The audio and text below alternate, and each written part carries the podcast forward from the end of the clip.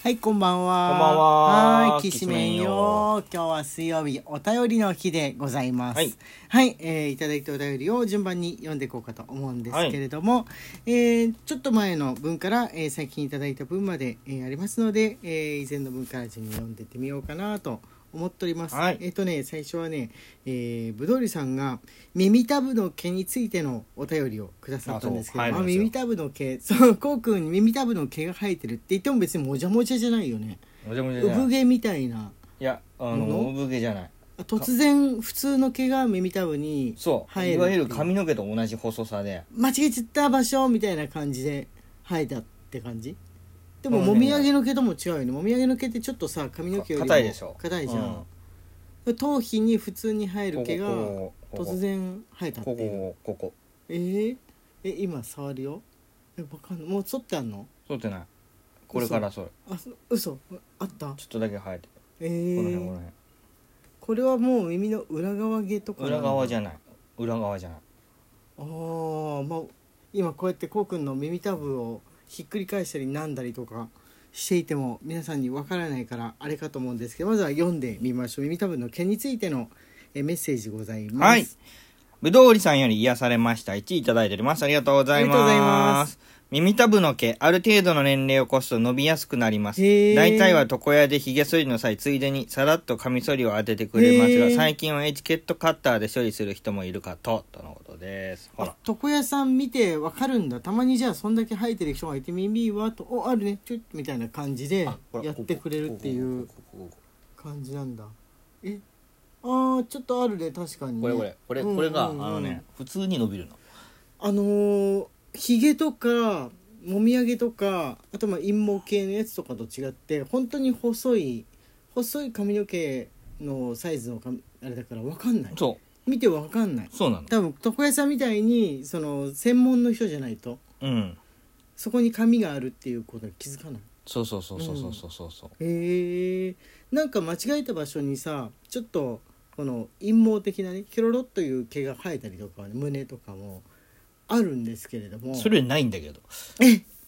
そっかうんコウ君胸毛生えないもんね、うんまあ、コウ君胸毛キャラだったらちょっとなんか合わないなって皆さんも思ったんじゃないかと思いますけれどそもれ生なえいないんだけどうんなんかね耳に急にね、うんうんうん普通の髪の毛が生え出すという謎の事態 がふわっとねもしかして耳全体がさいつか毛に覆われるんじゃないの猫とかウサギみたいにやだただ位置が左右だから、位置が左右あれ猿ってどうだっけ猿も耳むき出しだっけ猿耳人間と同じようにむき出しだったような気がするんだけえどそんなことないよ毛にびっしり覆われてたそんなことなんかよ毛に覆われてるはずだよドンキーだって耳肌色じゃんドンキーコングドンキーコングはねドンキーコングはねっそてれ言った言らあういんじつゃなネくクタイしてみてるじゃんいや そういう問題じゃないそういう問題じゃなくってねそういう問題ではないんですけれどもはいな皆さんも入るんでしょうかどうなんでしょうか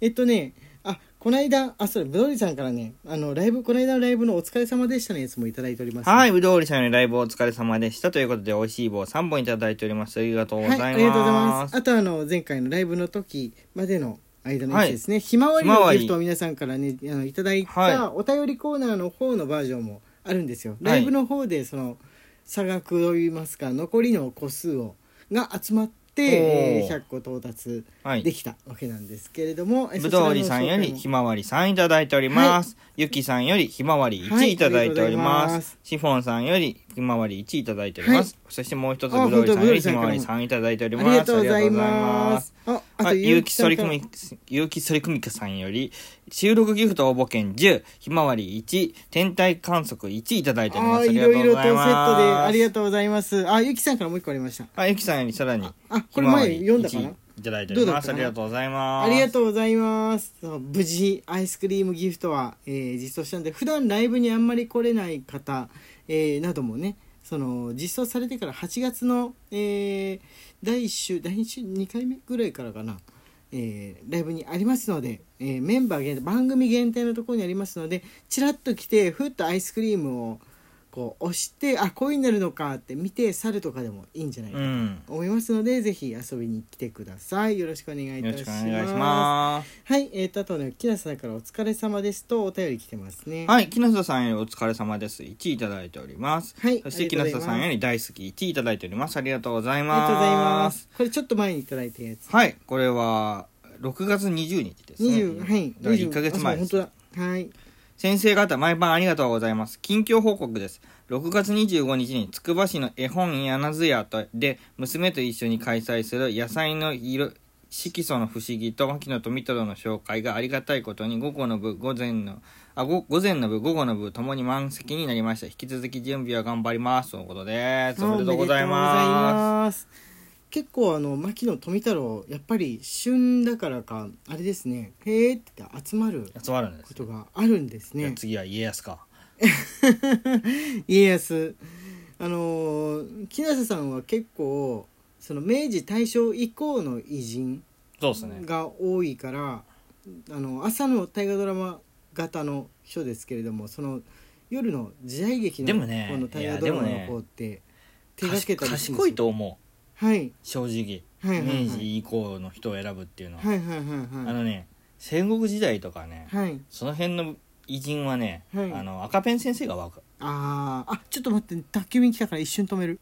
そうそう赤ペン先生が湧くんですはよ、いはい多分だってさ大河ドラマにですら、はい赤ペン先生の、ね、メールとかね電話とかね言ってると思う言っんでてすよるらしいねちょっとでもなんか、ううんこれは自分の知識とああの例のやつだあの眼鏡クイってしてこれはそう僕の知識と違いますねうんそ れ、それ例のやつ、うん、だからね絶対にねはいあのねふでね明治以降だったら、はいはいはあのいもうしっかりしてるじゃん情報がそうだねうん、だからそんなに赤ペン先生も来ないしはいはいはいはい、うんちょっと抜け穴なんですよ、はいはいはいはうい、んでも戦国時時代はねとかね江戸時代とかね、うんその辺はね来るね絶うんうん対うんに、うんうんあ明治大正昭和初期のあたりが一番優しいっちゃ優しいのかなそのあのなんつうの好きな人のフィーリング優しいと思う戦前文化好きな人のフィーリングと俺の感じではちょっとモダンなものが好きっていうか、あのーまあ写真とか調べようと思ったら自分で調べたりできるけどなんかその風合いが素敵ねっていう人が多いうん印象はありますかうね。んうん献金ガクガクとしたその学者の論争みたいなのっていう域じゃないっていうイメージありますかね。そうだうねんうん、かといって戦後文化高度経済成長期以降になるとまだ生きてる人いるからうんあのこれは僕の「記憶と違いますね」が始まったりとかああそうだね、っていうのはあったりね、うん、しやすいっていう感じですかねはい頑張ってくださいはいあ吉野さんからもこれもちょこれもちょっと前のやつなはんいですけれども、吉野さんより情報おいしい棒1いただいております、はいありがとうございますますごきげんよう、名古屋市名東区に、トーシャー君のお菓子屋さんなるメルヘンなお店があるそうです。とのことです。おートーシャーくんなのかなトーシャー君。トーシャー君。くんなのかトなーシャー君なのかな。えちょっと、と一瞬止めて調べトるーシャー君じゃない。はい今ね止めて調べましたトーシャーくんのあの美味しうそう。かわいかわいい感じだったなんか、うんあの入り口でも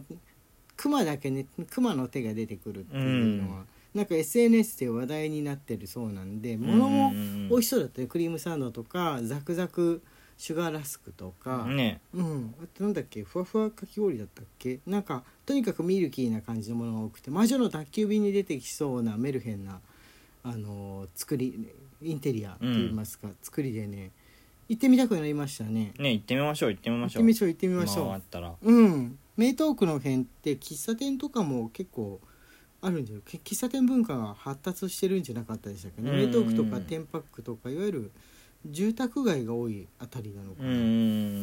ん、喫茶店がね多いイメージがありますね愛知の喫茶店ガイドみたいなのが出ると割とあの、まあ、街中中心にもありはするんですけれども、うんそのちょっと外れたあの住宅が多い地域とかに結構な数あったりとかうね、ん。するんでで、まあ、以前自分が名古屋来たばっかりの頃は紹介されてるけどどっちかっていうともうお父さんの世代のかなみたいな古き良き喫茶店が多かったりするけど最近だと同じ場所にあの別の店主がリニューアルして開いたのか息子が後継いでちょっとリニューアルしたのかみたいにあなんか洒落た感じの喫茶店が突然あるなみたいな感じだったり、中入るとこれ多分昭和の頃からやってた部分の気配がするからお父さんの世代なのかなみたいなとこがありますからね。息子がさうん受け継いだりとかさ受け継いでそのあとはさリニューアルそカうフリェニっューアてル感じに変とえかさたんじゃないかあなのって、そそういうのってさ、うん、目の当たりにした瞬間があるんですけど、うんうんうんうんあやばいこれお便りの日だからやめとこうかうんあいやいやいや言っていい言っていいです言っていいでそすのバイト先のカフェのはいはいはあいのはい店長とマスターがいて、はい店長の息子さんがマスターだったんですはね、いはいはいはいマスターが自分のお店持つことになった時に、はい何喫茶店やるのかなって思ってたら、いアメリカンダイナーだったんですあよーでそれまで岐阜県にアメリカンダイナーってなかったからあーなるほどうねん、あこうやってなるほど刷新されていくんだ後継ぐけど俺の好きな感じの世界観に内装変えるよ親父っていう風にすんのかなっていうか新しい店舗だったんですけどうそのんうん時うんの、うんうんうんこういう風に変わっていくんだあいつなるほど、ね、いつでも来いよいつでもバイトバイトというか店員で雇うからいつでも来いよって泣き疲れましたねああ辞める時あの例のこうくんが働いたことによってそこら辺の周辺のお店の女の人がいっぱい集まったけどまあ辞める時にあれですねあのちょっと俺のところにアシスタントに来てもらうっていう形で辞めたわけですんで、はいちょっと申し訳ない気持ちしました そこの店長さんには「ごめんなさいこんな姿隠す仕事にしちゃって」って感じあ最後にマレーグマさんからはいマネーグマさんよりいつも通りお疲れ様です言っていただいております、はいありがとうございありがとうございまますす他にもねお便り来てますけれどもまた、えー来週読ませていただこうと思います新しいお便りも続々お待ちしております荒井家のきしめんトークでしたはいそれではまた明日